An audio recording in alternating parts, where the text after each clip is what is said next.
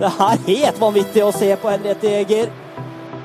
Bommer på den, og da kan Halden sette den i åpent bur, og da er det vel spikeren i kista Kristoffer Henriksen.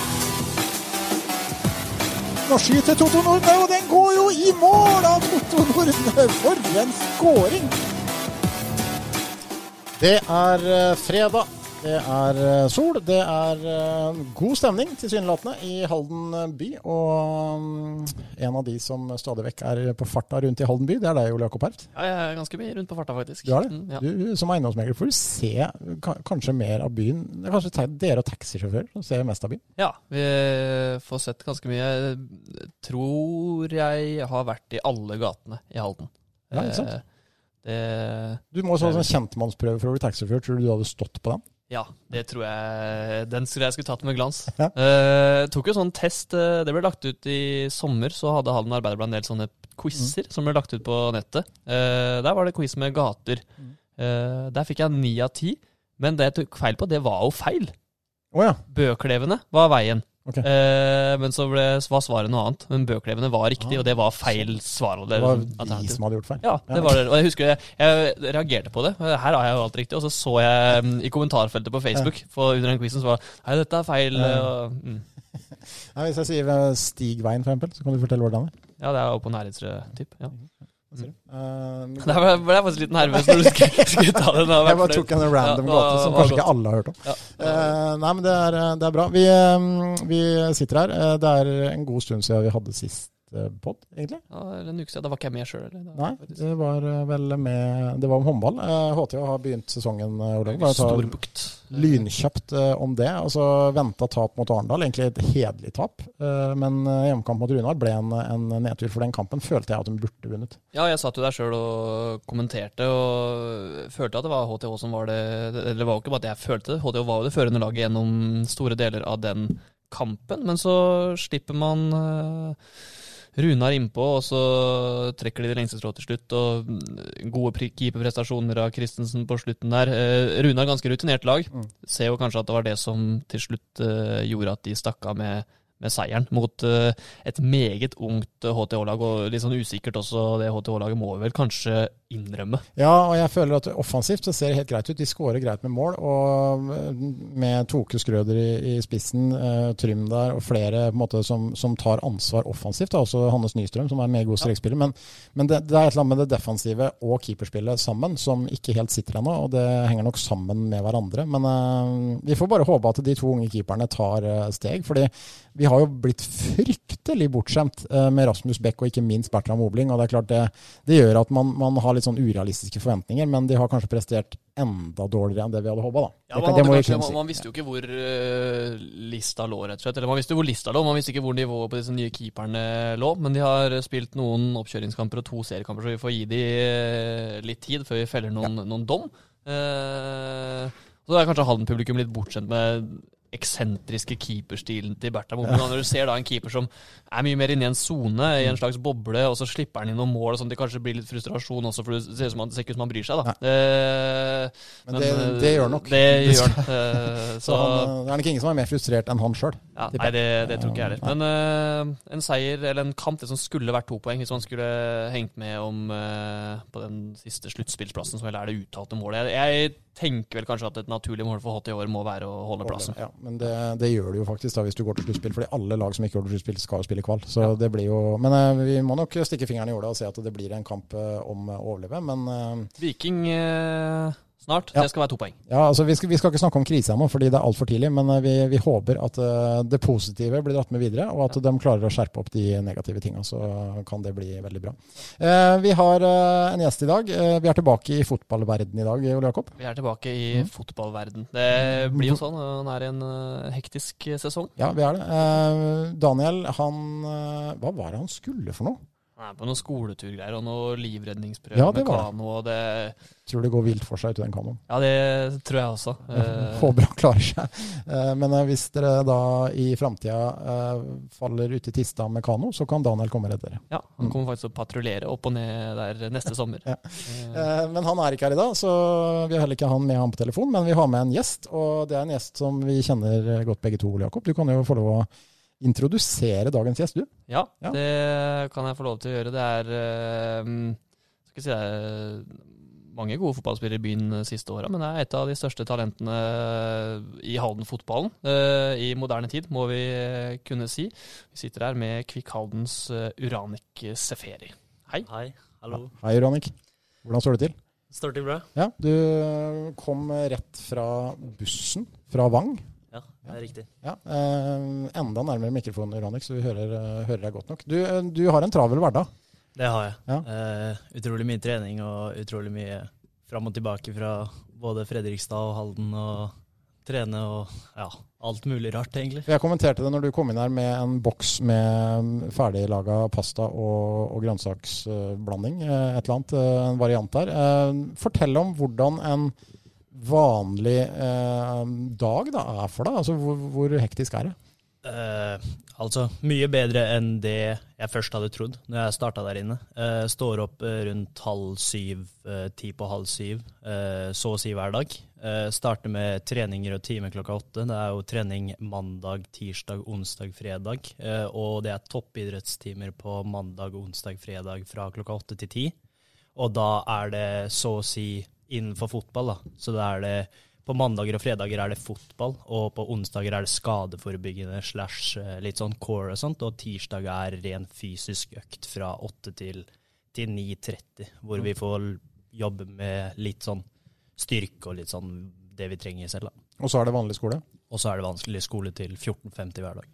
Og da tar du, og hvordan kommer du deg til og fra skolen? Eh, til er det han Sigvald Andresen, eh, som kjører Vangbuss, og tilbake, egentlig. Så det, der er jeg ganske bortskjemt i forhold til å, til å komme meg fram og tilbake, i forhold til noen som må ta buss 6.30 på morgenen der og komme seg til Fredrikstad. Så. Nei, Jeg hører denne Sigvald-bussen. Den er kjent begrep i, i Halden. Mange unge utøvere som lever godt av det at Sigvald bor her i byen. Og han jobber jo da på Vang der Det er inne. klart det er en stor fordel det som gjør at den hverdagen til Vang-elevene fra Halden blir tilrettelagt på en veldig mye bedre måte. Det er stor forskjell i å måtte stå opp enda tidligere, vente på en buss, vente kanskje litt etter skolen, så komme seg hjem. Man, man har litt tiden av veien man lever et toppidrettsliv, for det, du har ikke veldig mye tid før treninger heller når dagen er omme, Jannik. Eh, nei, vi kjører jo derifra så fort skolen er ferdig, så å si to minutter etterpå. Eh, og da er jeg hjemme 15.30-15.35 der, og da er det så å si inn, gjør det jeg må, hente de tinga jeg skal hjemme, og så rett på trening. Så det blir ikke sånn veldig mye pause og tenke og sånn før jeg skal på trening. Nei, og Da er du ferdig med trening, og så når du da kommer hjem, eh, da er det jo på en måte nesten kvelden. da. Ja, det er det. Eh, hvis jeg har noe innleveringer eller lekser og sånt som jeg må gjøre, så gjør jeg det, og så legger jeg meg. Eh, ellers så er det jo bare rett i sengs, egentlig. Spise og så rett i sengs. Eh, pleier, ikke å, pleier ikke å ta for meg noe sånn gaming eller noe sånt når det er skole hver dag. Men altså Eh, det sosiale livet ditt, hvordan er det nå? Eh, akkurat nå så er det jo veldig hektisk, da. Eh, I sommer så har jeg kosa meg veldig mye med venner og kompiser og sånt, og det, det, det syns jeg er utrolig morsomt, og det hjelper i hverdagen også. Eh, det er mye bedre det enn å ikke ha noen å være med så å si hele tiden når du trener såpass mye. Men, For jeg eh, ser deg opp mye, altså du er mye oppe på strupe når du har tid. da. Eh, For det, jeg mener, Du har jo vært en del av strupe i så mange år nå. og Du har mange kompiser der og kan gå og se på hvis det er et annet lag som spiller, eller ikke sant, med noen kompiser. og sånt. Så du, du prøver liksom å, å være med. Ja, jeg prøver så mye jeg kan. Hvis det, er, hvis det er dager jeg har tid, så er det jo Om det er en juniortrening hvor alle kompisene mine trener, så er jeg der og ser på, kanskje. Det var jo det for et par uker tilbake, etter den Skeid-kampen, så var jeg og så på, så på treninga til gutter 19 der. Og eh, hvor jeg har fridager, sånn som nå, hvor vi har fri søndag, da, fordi vi har kamp lørdag, så kommer jeg sikkert til å være sammen med noen av gutta. Eh, og det er jo bare koselig. Du, Bare ta det før vi forteller mer om Uranik og historien hans, eh, Ole Jakob. Eh, Du går jo på Vang eh, da andre klasse. Ja. Du er født i 03, 17 år gammel. Du går jo da sammen på samme trinn da, som eh, skal vi si, Sportsblads store helt. eh, Heltinne, eh, Henriette Jæger. Eh, Vi snakka litt om henne før vi gikk på sendinga her. altså Du kjenner jo henne godt, og vi går jo sammen og, og reiser eller også eh, delvis fram og tilbake sammen med henne? Delvis. Hun er med på vei hjem, men Mm. rekker ikke å være med fram dit pga. litt trøbbel med busser og sånn. Så hun kjører jo Hun kommer jo litt senere på skolen hver eneste dag. Eh, men det tror jeg går veldig bra for henne. Hun har det utrolig trivelig på Vang der, vil jeg tro. Men eh, hvordan, altså Vi som står og følger Henriette, da, og det hun driver med, er jo, det er jo helt spinnvilt det hun driver med. Men hvordan eh, er, er det på skolen da, med et så ekstraordinært talent, må vi kunne si. For det er mange gode idrettsutøvere på Vang, men det, altså, hun er helt Hun er jo selv på det nivået ganske unik. Ja, ja. Selv, selv, der så er hun den største stjerna, faktisk. Eh, og jeg og Henriette har jo hatt ganske mange diskusjoner angående trening og sånt. Og jeg har jo krangla litt med henne i forhold til hvem av oss som trener mest. Så det det blir eh, ofte det hun sier, er at jeg trener mest, men hun trener mer i forhold til antall timer. Da. Så, eh, og jeg tror at hun takler hun takler det presset av å trene ganske mye og, og være så god. Det takler hun utrolig bra på skolen. og sånt. Det er ikke, det er ikke en cocky type hun er. altså. Nei, og Bena har godt planta på hjula og er fra Aremark. Det er et eller annet med det. Det kan være en, god, en styrke i en sånn situasjon. Men eh, har du driver og Jeg vet jo at eh, Henriette har jo alltid trent med gutter og liker å teste seg litt mot gutter. altså Er det noen dueller og noen sprintdueller og sånn innimellom? Eh, ikke vært noe sprintduell mot meg, nei. Og det tør jeg egentlig ikke. Jeg vil ikke bli ydmyka, eh, om jeg skal være helt ærlig. Eh, jeg har sagt at jeg er raskere enn henne, men jeg vet at jeg er så langt ifra. Så Kanskje det er like greit å la være. Ja, ja. ja. Det, det, er ikke vits. Nei. Eh, nok en gang da Henriette Eger forrige helg eh, Ole Jakob, eh, bedra persen sin på 100 hekk og på 200. Eh, så altså Man lurer liksom på hvor skal dette ende, rett og slett. Ja, man eh, gjør det. Det er imponerende. Vi får bare fortsette å følge den karrieren der med glede. Det kan vi slå Sportsplass uh, lyttere helt i Roma, at vi kommer til å fortsette å følge ja. den karrieren. Det har, har, dere, har dere, skjønt allerede. Uh, men Uranik, du er uh, altså født i 03. du begynte å spille fotball, du var ikke gamle gutten, eller når var det du begynte? Ja, jeg starta faktisk litt senere enn det noen av kompisene mine gjorde. Jeg starta i 7-8-årsalderen. Mm. Så det var mange av kompisene i klassen min, f.eks. Kasper Lilleby, som er en ganske god kompis av meg, starta jo allerede i femårsalderen å spille fotball. så Eh, med tanke på det så starta jeg litt senere, men uh, har alltid hatt det trivelig med fotball og spilt litt med onkel og søskenbarn og sånt når jeg var fem-seks år gammel. Det var ikke første gang du sparka en ball da du begynte som sjuåtteåring? Nei, det var det ikke. Absolutt ikke. Jeg sto ute i, ute i gården eh, som allerede fem-seksåring og, og, drev og før jeg gikk ut, så på YouTube av eh, dessverre da Cristiano Ronaldo.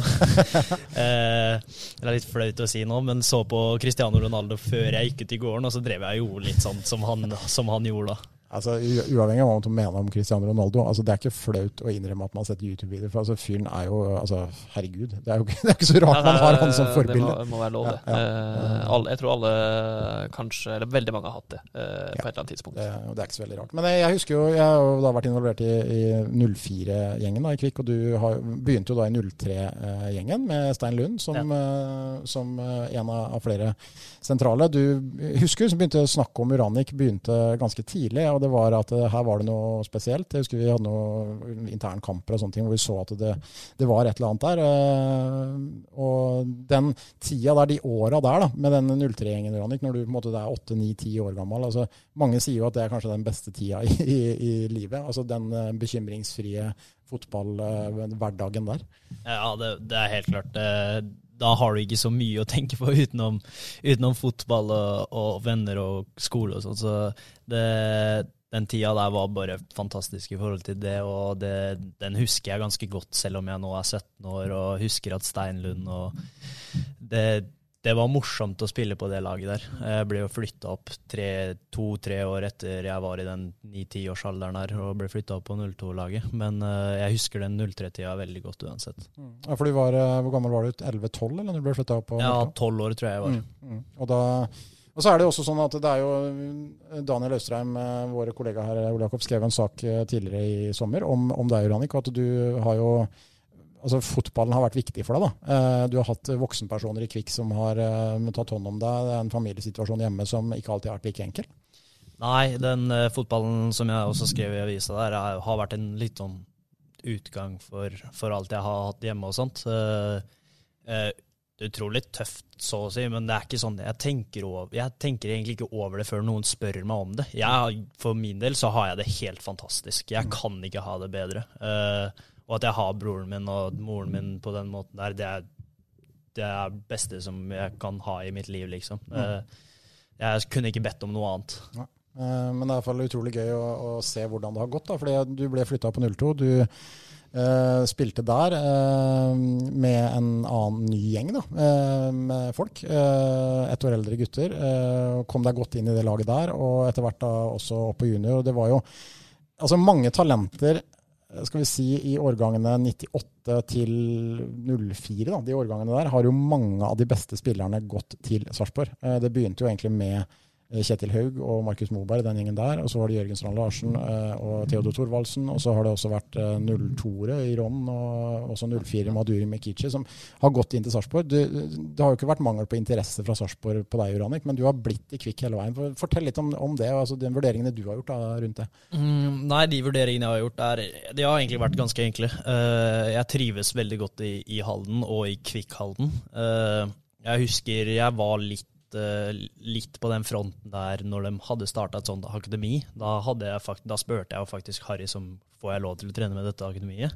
Eh, fordi det var mange av kompisene mine som var på litt sånn kretslag og sånn, som sa at dette her var et veldig bra opplegg og sånn.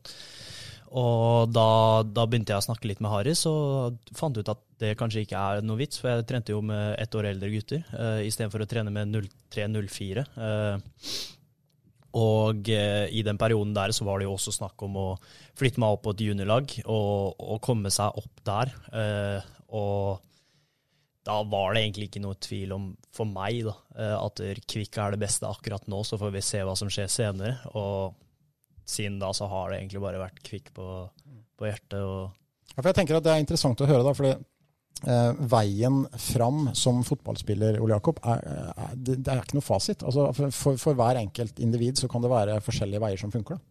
Ja, det kan det. Du har de som uh, kan begynne å trene seniorfotball som 15-16-åringer, og så kommer du og er 20 år og egentlig ikke tatt noe steg. Uh, vannes litt ut. Og så har du de som kanskje er i et akademi og ikke spilt noen sånn stor rolle der, men vært en del av et akademi til et eliteserielag, og så blir de første par og 20, og så står de med. Så det er ikke noe fasit på det. Men jeg tenker jo det at valget Uranik har tatt, når man ser på utviklingsarenaen som man har nå, i forhold til veldig mange andre sikkert kompiser på landslaget og sånne ting som vi kommer tilbake til, eh, står ikke noe tilbake for, eh, for dem. Jeg ville jo heller spilt fast i, mer eller mindre fast i andredivisjon enn å spille interkrets G19, f.eks. Ja, og det tenker jeg at mange av de som er på din alder, Uranik, som også du har spilt landslaget sammen med, altså noen, typ sånn Odin Tiago Holm og sånn, er jo nesten nesten ekstremtilfelle, men altså mange av de har jo sin spillearena enten på junior interkrets eller eh, en G19 nasjonal, eller da i tredje-fjerde divisjon.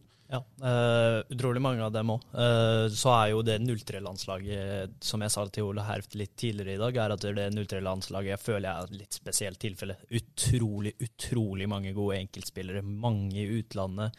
eh, mange som er oppe og trener med eliteserielag. Mange som har slått gjennom eh, i Obos. eh, to stykker som har slått gjennom i Obos og litt sånn. Så det er jo et utrolig sterkt landslag eh, som jeg har vært med på. Eh, og det er jeg utrolig stolt for, for eh, de enkeltspillerne som er der. Hvis du ser på statistikken i forhold til klubber og sånt som de har spilt for, så er det jo helt sjukt. Er det, er det, har det vært noen nye uttak eller hvor, hvor nære er det landslaget nå? Altså det, uh, nei, det har ikke vært noen nye- uttak. Det skulle vært uh, EM i, eller EM-kvalifisering i uh, april der. Det ble jo avlyst pga. Av korona, selvfølgelig. Ble jo ikke tatt ut der.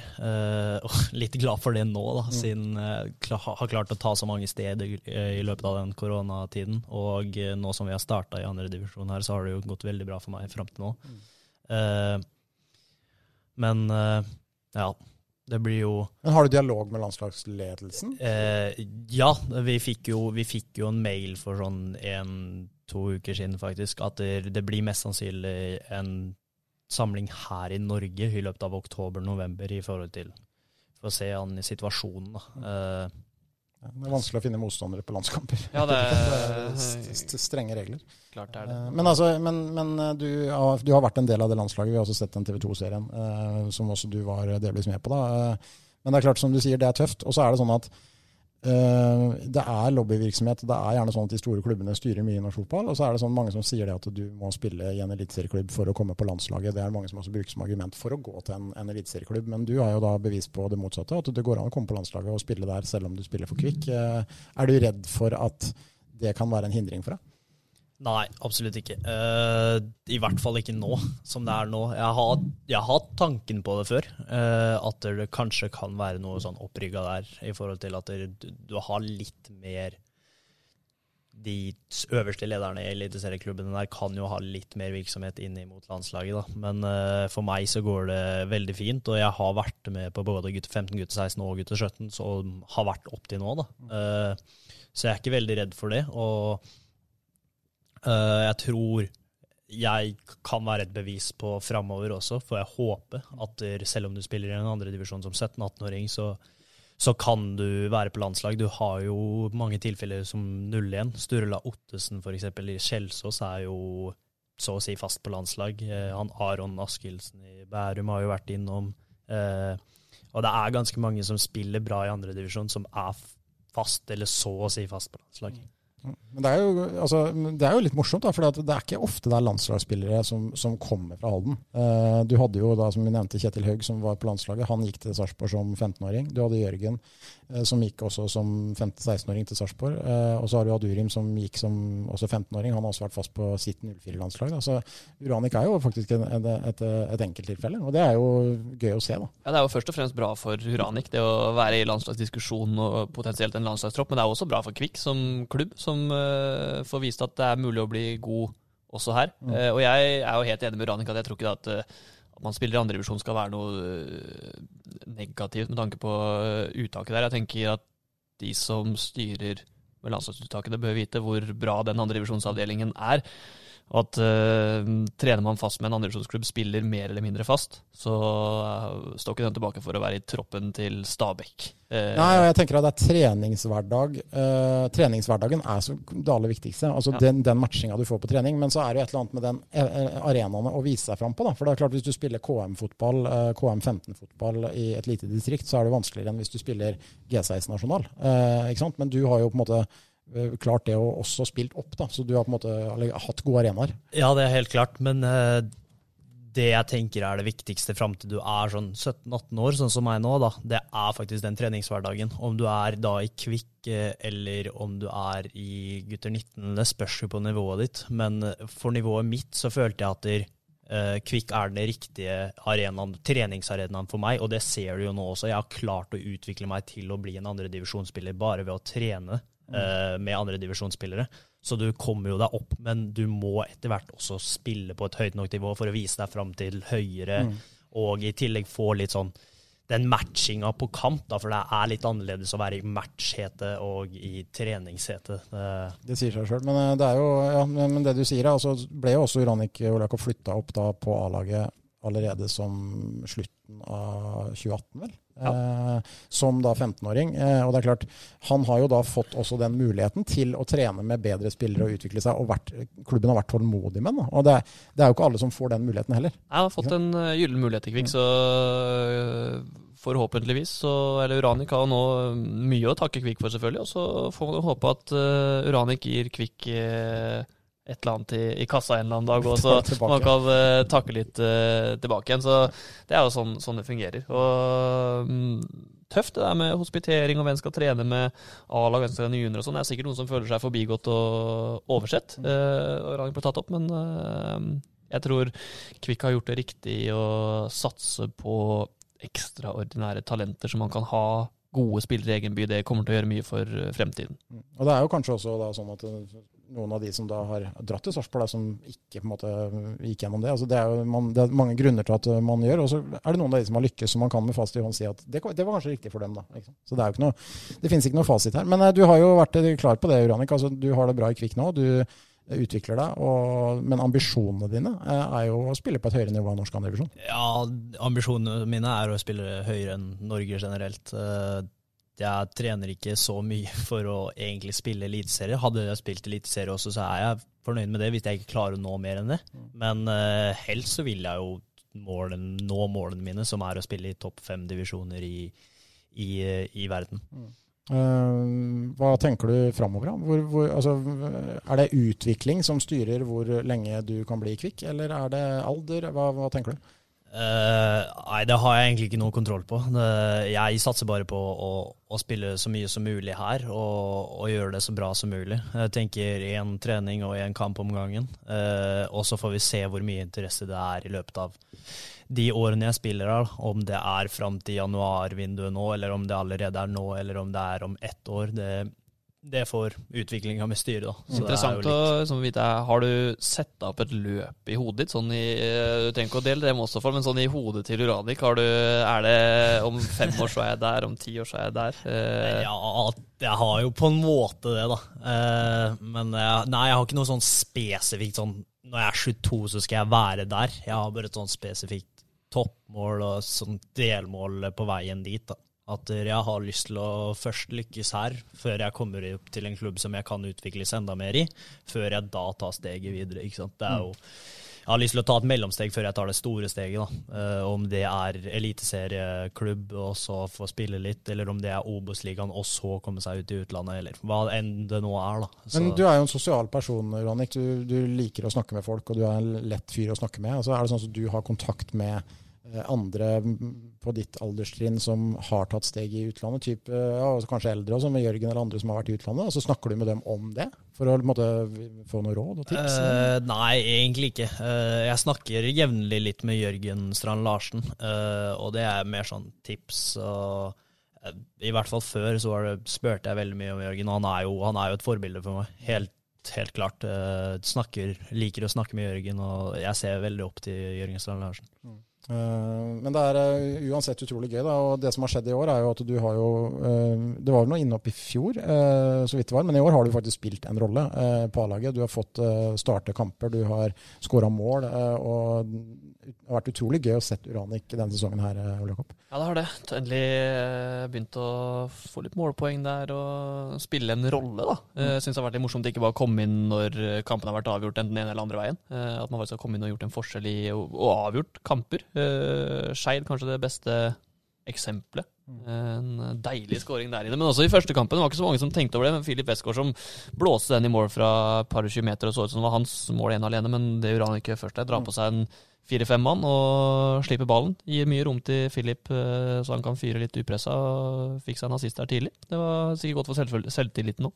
Ja, det, det var utrolig godt for selvtilliten. Jeg vet jo at Filip, eh, Filip skal ha 75% for den, for den goalen der, men eh, det er jo klart at det, var, det hjalp litt på selvtilliten bare å, å, å komme inn på der og få en assist, uansett om det er en så enkel assist. eh, så, så hjalp det på selvtilliten. Og uh, jeg fikk tildelt den, den rollen før kampen. Uh, Kenta kalte meg jo matchavgjørende før kampen. At du er en game changer, ble sagt i garderoben før kampen mot Eidsvoll. Så det, det la litt press på meg, men det, jeg, jeg, jeg elsker å ha press på meg. Eh, det er kanskje både der jeg trives best og verst. Litt sånn mellomfølelse på når jeg har veldig mye press på meg.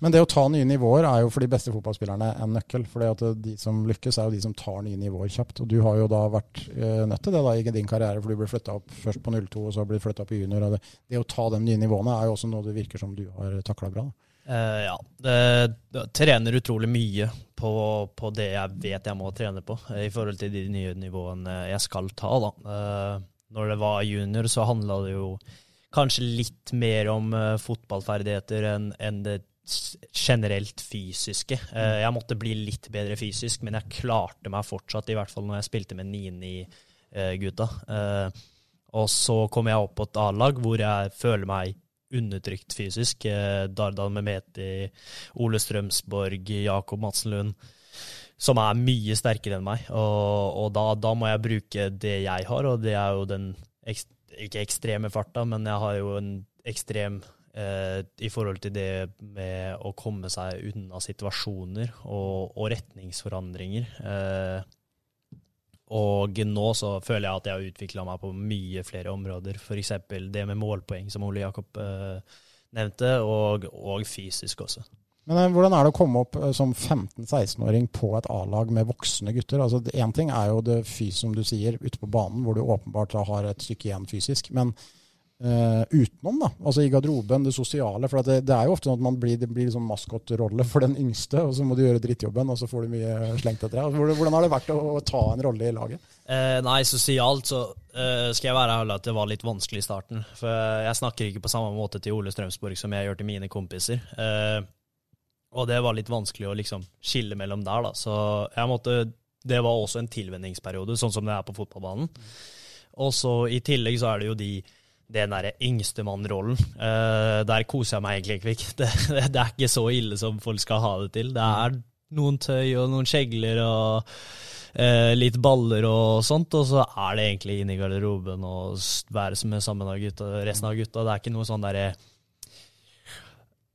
at du blir teipa eller skeiva på hodet eller et eller annet sånt. Det er ikke så ille. Jeg føler kanskje at de ting, Altså at verden har forandra seg litt på noen år med gamle, unge mennesker som uh, omgås hverandre i en idrettsgarderobe. Jeg snakka litt jeg med Josef eh, Myhren om det her. Han også var jo i Asdalen som veldig ung gutt, 16-17 år, var vel også der oppe.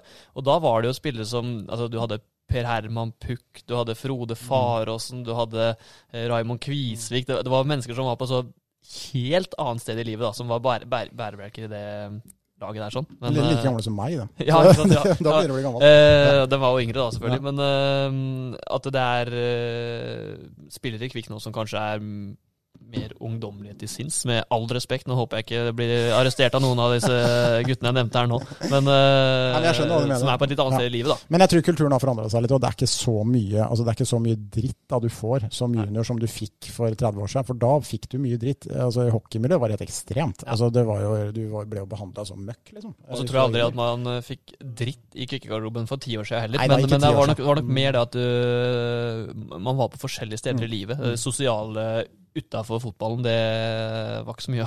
Nei, men da tenker jeg altså for deg da, som, å komme inn, fordi du blir jo bråvoksen. Det gjør du jo når du da plutselig skal For én ting er jo å spille fotball med dem, da blir, må du bli voksen. Men det å sitte og høre på voksne folk snakke om livet generelt, da, og kvinnfolk og det er fullt kjør, ikke sant. Og så du kommer inn der som en 15-16-åring, så det blir jo ja. en, en, brutal læringskurve. Nei, det, det, er mye rart og sånn som blir sagt i den garderoben der. Og det er jo voksne mennesker, som sagt. og det det er annerledes å komme på juniortrening hvor alle har vært på skolen, enn Dardan som kom hjem og vært læreren, liksom. Mm. det er et godt poeng. Ja, det er faktisk et godt poeng. Eh, men det funker greit? Altså, Du føler at du er blitt tatt imot i gruppa, og du fungerer nå? Eh. Ja, de er, de er utrolig hyggelige. Eh, jeg vet ikke hvordan det er i andre lag, men jeg har blitt tatt imot utrolig godt. Og det, det har hjulpet utrolig mye også. Mange av gutta også som hjelper meg utafor med fotballen. da, mm. liksom Mathias Engebretsen eller Filip Westgård og mange av de gutta der, men det er de to som, som jeg liker å stille spørsmål til, og de, de kan en del fotball. Og Filip og Mathias har, kan mye og har en del erfaring mm. eh, som jeg også kan få bruk for. Da. Mm. Og de gir meg en del tips som jeg setter utrolig stor pris på. Mm. Um, vært mye bra så langt. Eh, forrige kamp Uranik, det gjelder jo ikke bare deg, men for hele laget ble en, en skikkelig bomtur skal vi si det, til Nord-Norge. Altså, dere fikk rett og slett grisebank mot Alta. Hvordan var hele den opplevelsen?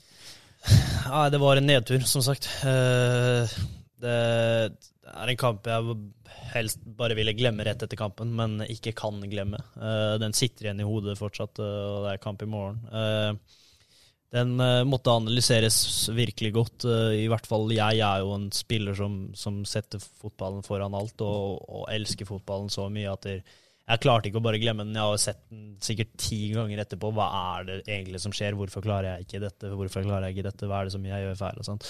Så det, nei, det ble, det ble lang og veldig bomtur, den kampen der. Men du fikk jo, du, altså, jeg tenker at Hele laget kom jo dårlig ut. Altså, det, det, var jo baklengsmål ganske tidlig der. og Man fikk det aldri til å flyte. Men jeg så på deg spesielt, da, som hadde, ble satt opp igjen én mot én mot Runar Overvik tidlig der. og på en måte Han, han plukker den ganske greit. og så du kom liksom skjevt ut og kom liksom aldri på måte, helt på plass igjen. og det er klart det er For en 17-åring så er jo det altså For en sånn spillertype som Uranik, da, Løkop, så er kanskje det på en måte, det er mye læring i det òg. Uh. Ja, det er klart det er det. Det er, jo, det er vel om uh, alt mulig rart, så er det de verste stundene man lærer mest av. Mm. kjip ting å si og en sånn selvfølgelighet, men, men, det er jo noe i det at man lærer mest av opplevelser som ikke var så bra. Da vet man hvordan man skal gjøre det riktig andre gang. Men Selvtillit har også svært mye å si da for en spiller som Muranek. Jeg husker jo sjøl også, selv om det var på et litt, litt annet nivå. altså Første fem minuttene av en kamp kan nesten definere de neste 85. Mm. Uh, I mange tilfeller, særlig for en kant som mm. er glad i å utfordre og sånne ting. Det å få den selvtilliten fra start det er viktig. Uranik. Ja, det er helt klart. Uh, når jeg bommer på den første der, så faller selvtilliten min fem, og så bommer jeg på den andre, og så da faller den enda lenger ned. og Det, det er ikke ofte jeg pleier å bomme to på rad, liksom, og da, da, lurer jeg på hva er det dette her som er dagen i dag, og det ble det jo. Liten shout-out til eh, en av eh, altså Mannen med Halden-fotballens mest berømte finte gjennom alle tider, Anders Viken, var jo en høyrekant som hadde en overstegsfinte som det gikk gjetord om i hele Norge. og Han var jo helt rå på det greiene der. Eh, han var sånn at hvis han missa på den første finta, så var det nesten sånn så du kunne sette ut enkelte ganger. Så ille var det ikke alltid, Anders, jeg vet det. Men altså, det, det, det er jo litt sånn.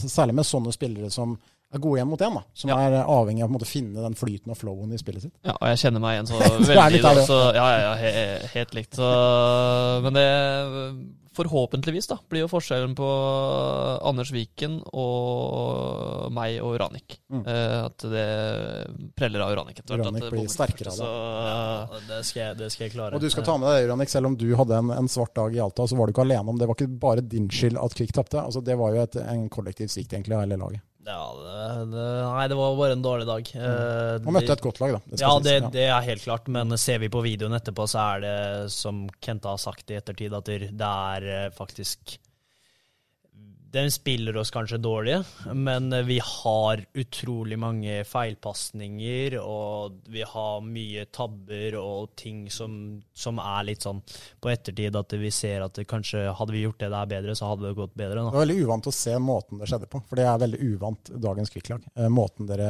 dere mista ballen på vei fram, dere tapte dueller i boksen. Altså, det er jo det akkurat det Kvikk er gode på, var de veldig dårlige på Alta. ja, og- men nå møtt to svært gode lag, i FFK og, og Alta. Kanskje eh, opplevde dere Alta som sterkere enn FFK?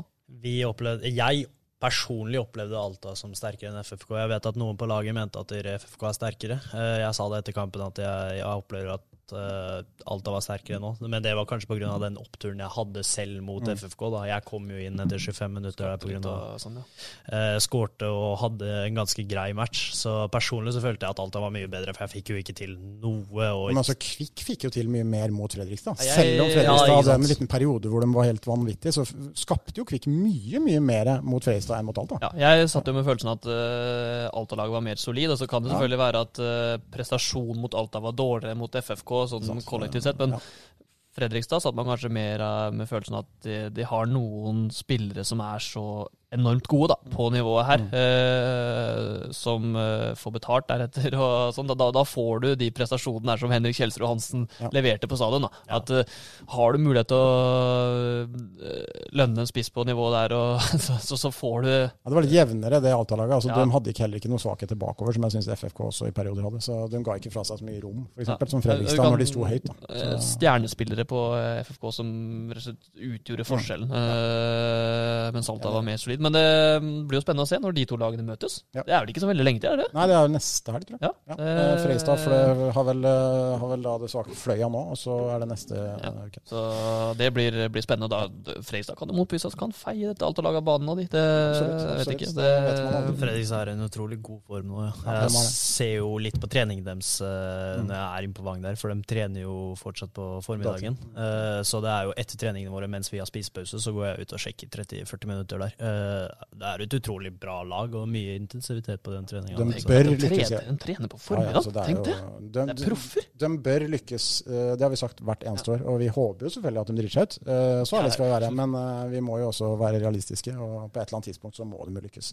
Eh, Senja i morgen, Ranik. Eh, Det er vel ikke tatt ut noe lag, kanskje? Jeg vet ikke hva du tenker om din egen rolle. Tror du du får sjansen? Eh, jeg håper jeg får sjansen igjen, sånn at jeg kan motbevise at selv om jeg var meget svak forrige uke, så klarer jeg, klarer jeg også å, komme komme opp av hesten igjen eh, og, og spille bra i morgen. At det var engangstilfelle, det som skjedde forrige uke. Eh, og det tror jeg flere på laget tenker at det, i morgen er det virkelig viktig å vinne, akkurat sånn som vi gjorde mot Hødd etter Fredrikstad-kampen. Eh, komme seg opp av hesten igjen og, og være der vi alltid pleier å være, egentlig. Ikke sant? Um, skal vi ta noen spørsmål, eller? Ja, vi kan det. Jeg, jeg tenkte egentlig jeg skulle gjøre en litt sånn morsom uh, greie, for jeg har funnet fram en ting her sånn som vi skal det, det, er jo, det er jo spørsmål, da, Ja. uh, til, til Uranik. Uh, men det er henta fra en litt annen kontekst. For dette Ah. her er fra eh, Daily Story Magazine. Har stilt ti kjappe spørsmål til Tone Damli.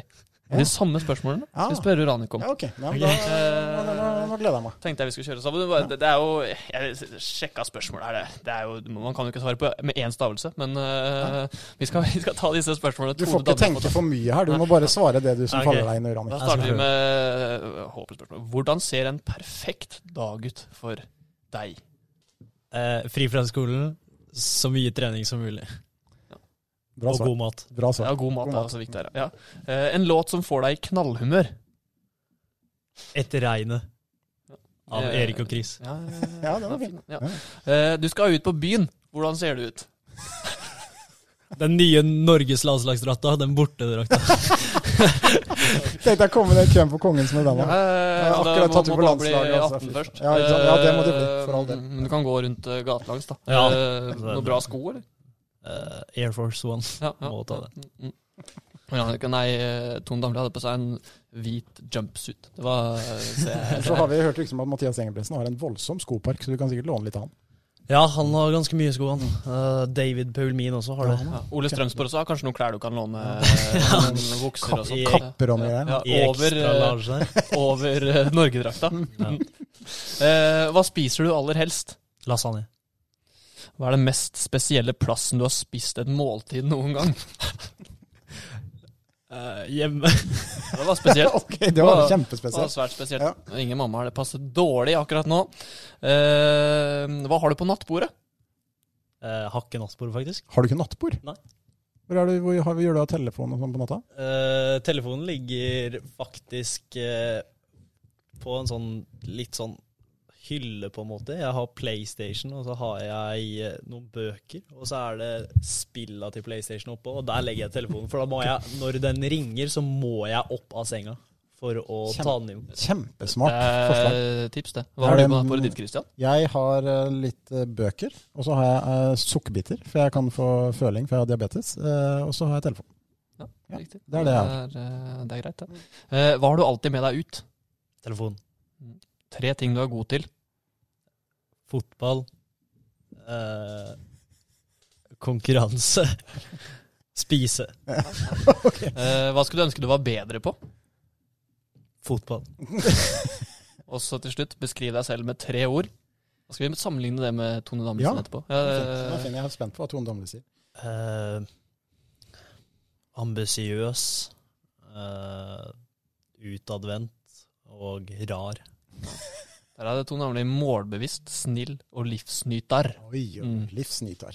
Ja, det var litt du er, du er jo nesten som Tone Damli. Du er den mannlige versjonen av Tone Damli. Ja, jeg så Tone Damli når jeg sto uh, dugnad i fire timer på Ja. Fredriksten festning. Ja, det er en flott dame, det. Ja, litt pen òg. Litt pen. Eh, Vi har fått inn en bøtte med spørsmål her, Uranik, fra diverse folk på Er de like Instagram gode som Daily Magazine sine? Nei, det, det kan ikke måle seg med. Hvorfor ble hun intervjua Daily Magazine? Hørtes veldig internasjonalt ut. Ja, jeg er enig, jeg vet ikke, jeg vet ikke hva det er. Jeg, jeg googla ti kjappe spørsmål, og så Kom det opp, så kom det var første. Ja, ja. Ja, Eh, det og er man velger jo første og beste. Marius Opphaug, kjenner du han? Uh, kan hende jeg Er han kanskje i familie med uh, Vet du hva, Jeg tror han er en 04 spilte på Kråkerøy. Jeg tror Ja, sønnen til Jan Tore ja. Jan Tore Opphaug, han har vært litt på kretslag 04. Så jeg vet ikke om du kjenner han. Han går, han går kanskje på Vang. Det kan godt hende han gjør. Eh, Eller usikker. Mulig. Uh, hvordan fikk Uranik kallenavnet Pinocchio? Fordi jeg har stor nese. Ok, Så det er ikke noe annet enn det? Nei, det er Det er eh, ikke sånn at du driver og ljuger hele tida? Nei, det er ikke det. Det er bare på grunn av jeg har stort nese. Eller stor nese. Ja, men det er en ærlig sak, det. Ehm, Mira spør eh, hva skjer med at du er så sykt god i fotball? Det er et bra spørsmål. Ja, det er veldig bra. Ja, mye trening eh, og gjøre de riktige tinga. Eh, restitusjon. Og, og et visst talent i bånn, kanskje. Ja, jeg, jeg mener personlig det at du, må ha et visst talent i bånn, og så er det fra der så må du trene hardt. Eh, så etter det så er det jo trene hardt. Det er alt fra det å restituere. Eh, om du er sliten en dag, så trenger du ikke å trene tre ganger daglig. Eh, Spise ordentlig, sove. ja, sove ordentlig er, er det viktigste, nesten, eh, sammen med å spise. Eh, Magnus spør eh, hvilken sport hadde du gått på hvis du ikke valgte fotball? Eh, dette her er jo en klassekamerat. Uh, han sa det til meg i stad at han hadde stilt det spørsmålet. Så dette er Magnus fått- Bergerud. Ja. Tid til å tenke. til. Ja. Tid til å tenke. Ja. Og det jeg har tenkt på, er at der, eh, Jeg tror faktisk ikke jeg hadde gjort noe annet. Jeg tror faktisk jeg hadde drømt om sånn bodybuilding eller noe sånt. Jeg ville vært jævlig svær. Ok, bodybuilding. Ja, det var oppsiktsvekkende svar. Ydmykt. Godt svart. Ja. Ja, ja, ja. Jeg ville vært sånn stor og løfta mye vekter. Det ser litt Biff. kult ut. ja biff. skikkelig biff. Vært litt sånn Ole Strømsborg-variant. Ja, variant. Eh, hva er målsetningene dine? Spør uh, samme mann. Målsetningene mine innenfor uh, fotball uh, sa jeg jo litt om i stad, men Mm. det er jo å nå uh, øverste nivåene i verden. Det er jo så klart Jeg er veldig interessert i La Liga, og Barcelona er favorittklubben min. Hvis jeg hadde klart å komme inn i en klubb som, som verdsetter min fotball, og, eller det jeg klarer å gjøre, da, eh, så hadde jo det vært fantastisk. En sånn klubb som Barcelona, City, litt sånn kontring slash eh, holde ballen i laget. Hva er favorittlaget? Er det Barcelona som er er Barcelona, favorittlaget? ja. England? Det er jo Er det flaut å si City fordi Guardiola er der? For all del. Si hva du vil. du. Eh, her sitter det en Liverpool og United-supporter, så City er egentlig ganske grei fordeling. Det. Um, det er jo en konge på vei vekk fra Barcelona. Jeg tror jo ikke han forsvinner, men uh, det kan jo bli en ledig plass der, Ranik. Uh, du, du kan ta over den drakta hans. Ja, ta jeg tar tieren, jeg. Apropos gjerne. press, liksom. Små sko Eh, å fylle. sånn. ja, kjempesmå sko å fylle. Um, eh, hvem er Uranik sin beste klassekamerat? Eh, Magnus som spør det nå, vel. ikke sant? Det er han. Ja, Ja. Var det noen andre bare for Skal han få den? Det er, eh, det er mange. Den klassen er utrolig morsom. Det er jeg glad for at jeg går i den klassen. der. Det er klovner og sprudlende mennesker og, og ambisiøse mennesker også. Henriette sport Jæger i parallellklassen, er det noen andre haldensere du går sammen med, eller? Eh, ja, Jakob Vågbø, Nora Ellingsen. Uh, det er en del. Ja. Uh, da så er det mange i klassen over og under.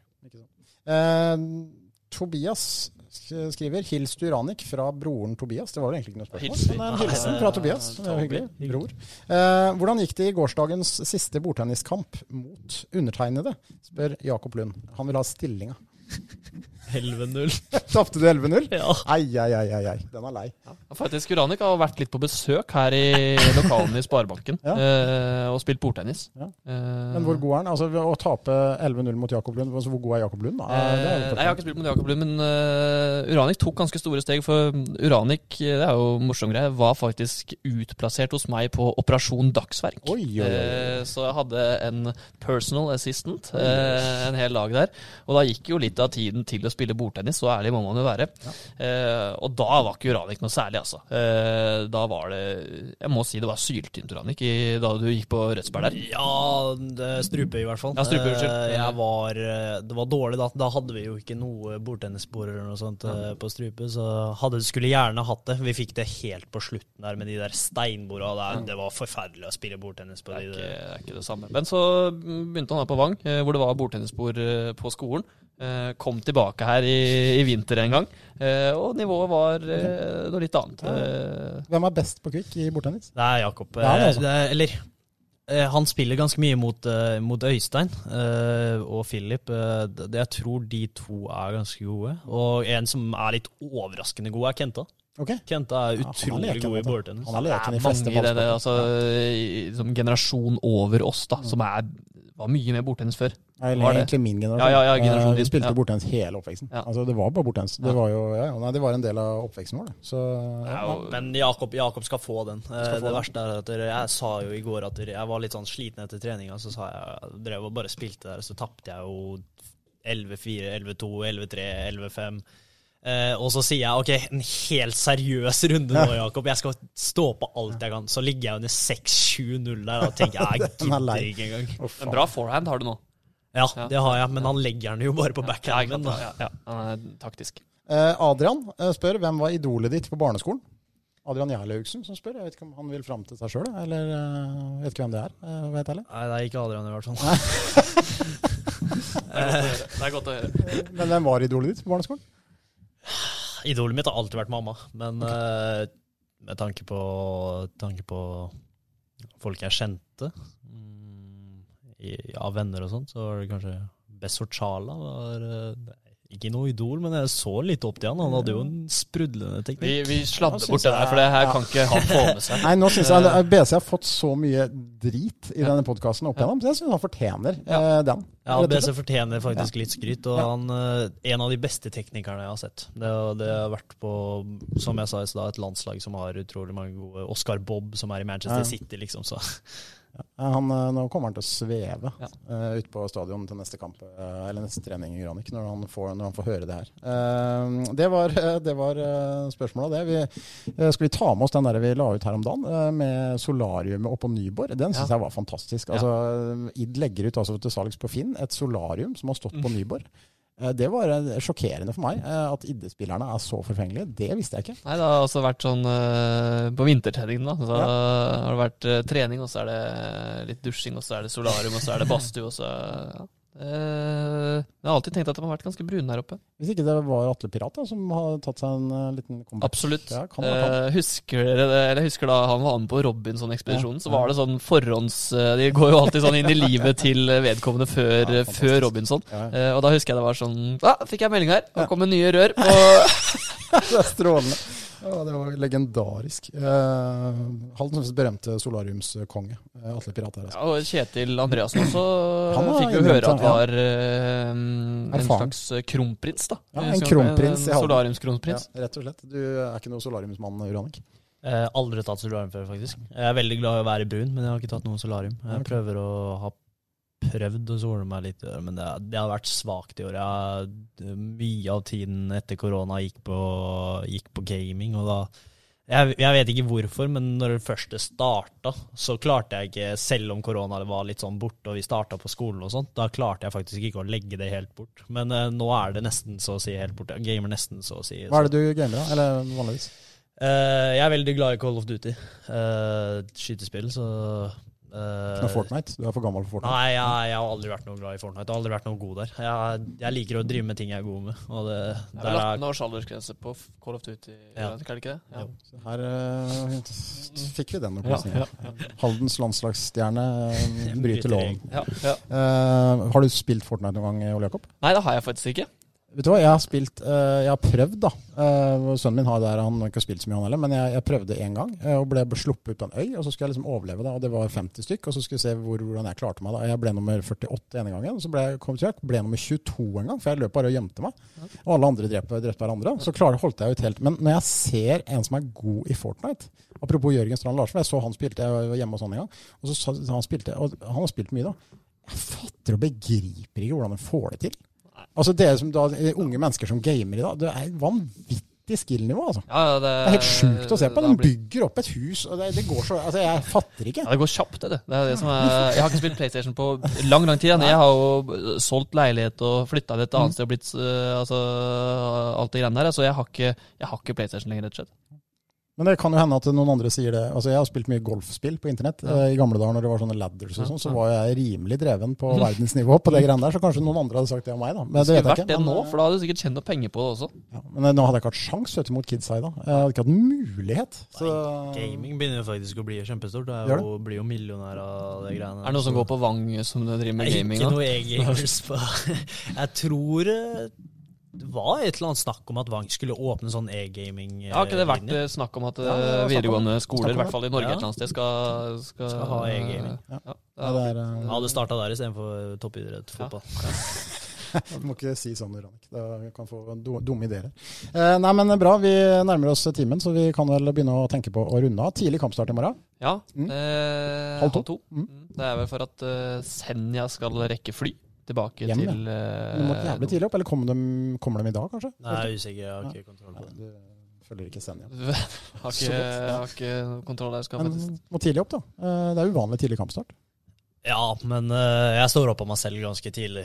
I hvert fall nå som det er skolehverdag. Jeg legger meg veldig tidlig, og som sagt så er jeg prøver å være så perfekt som mulig på de greiene der. Prøver å få åtte pluss timer hver natt, så det er ikke noe problem for meg. Jeg er sikkert oppe og går klokka åtte der uansett. Det er eh, godt å høre. Eh, vi, det var veldig gøy å ha besøk av Ranik. eh, Jeg er enig. Ja, eh, vi får bare krysse fingrene for at du fortsetter utviklinga di, Ranik.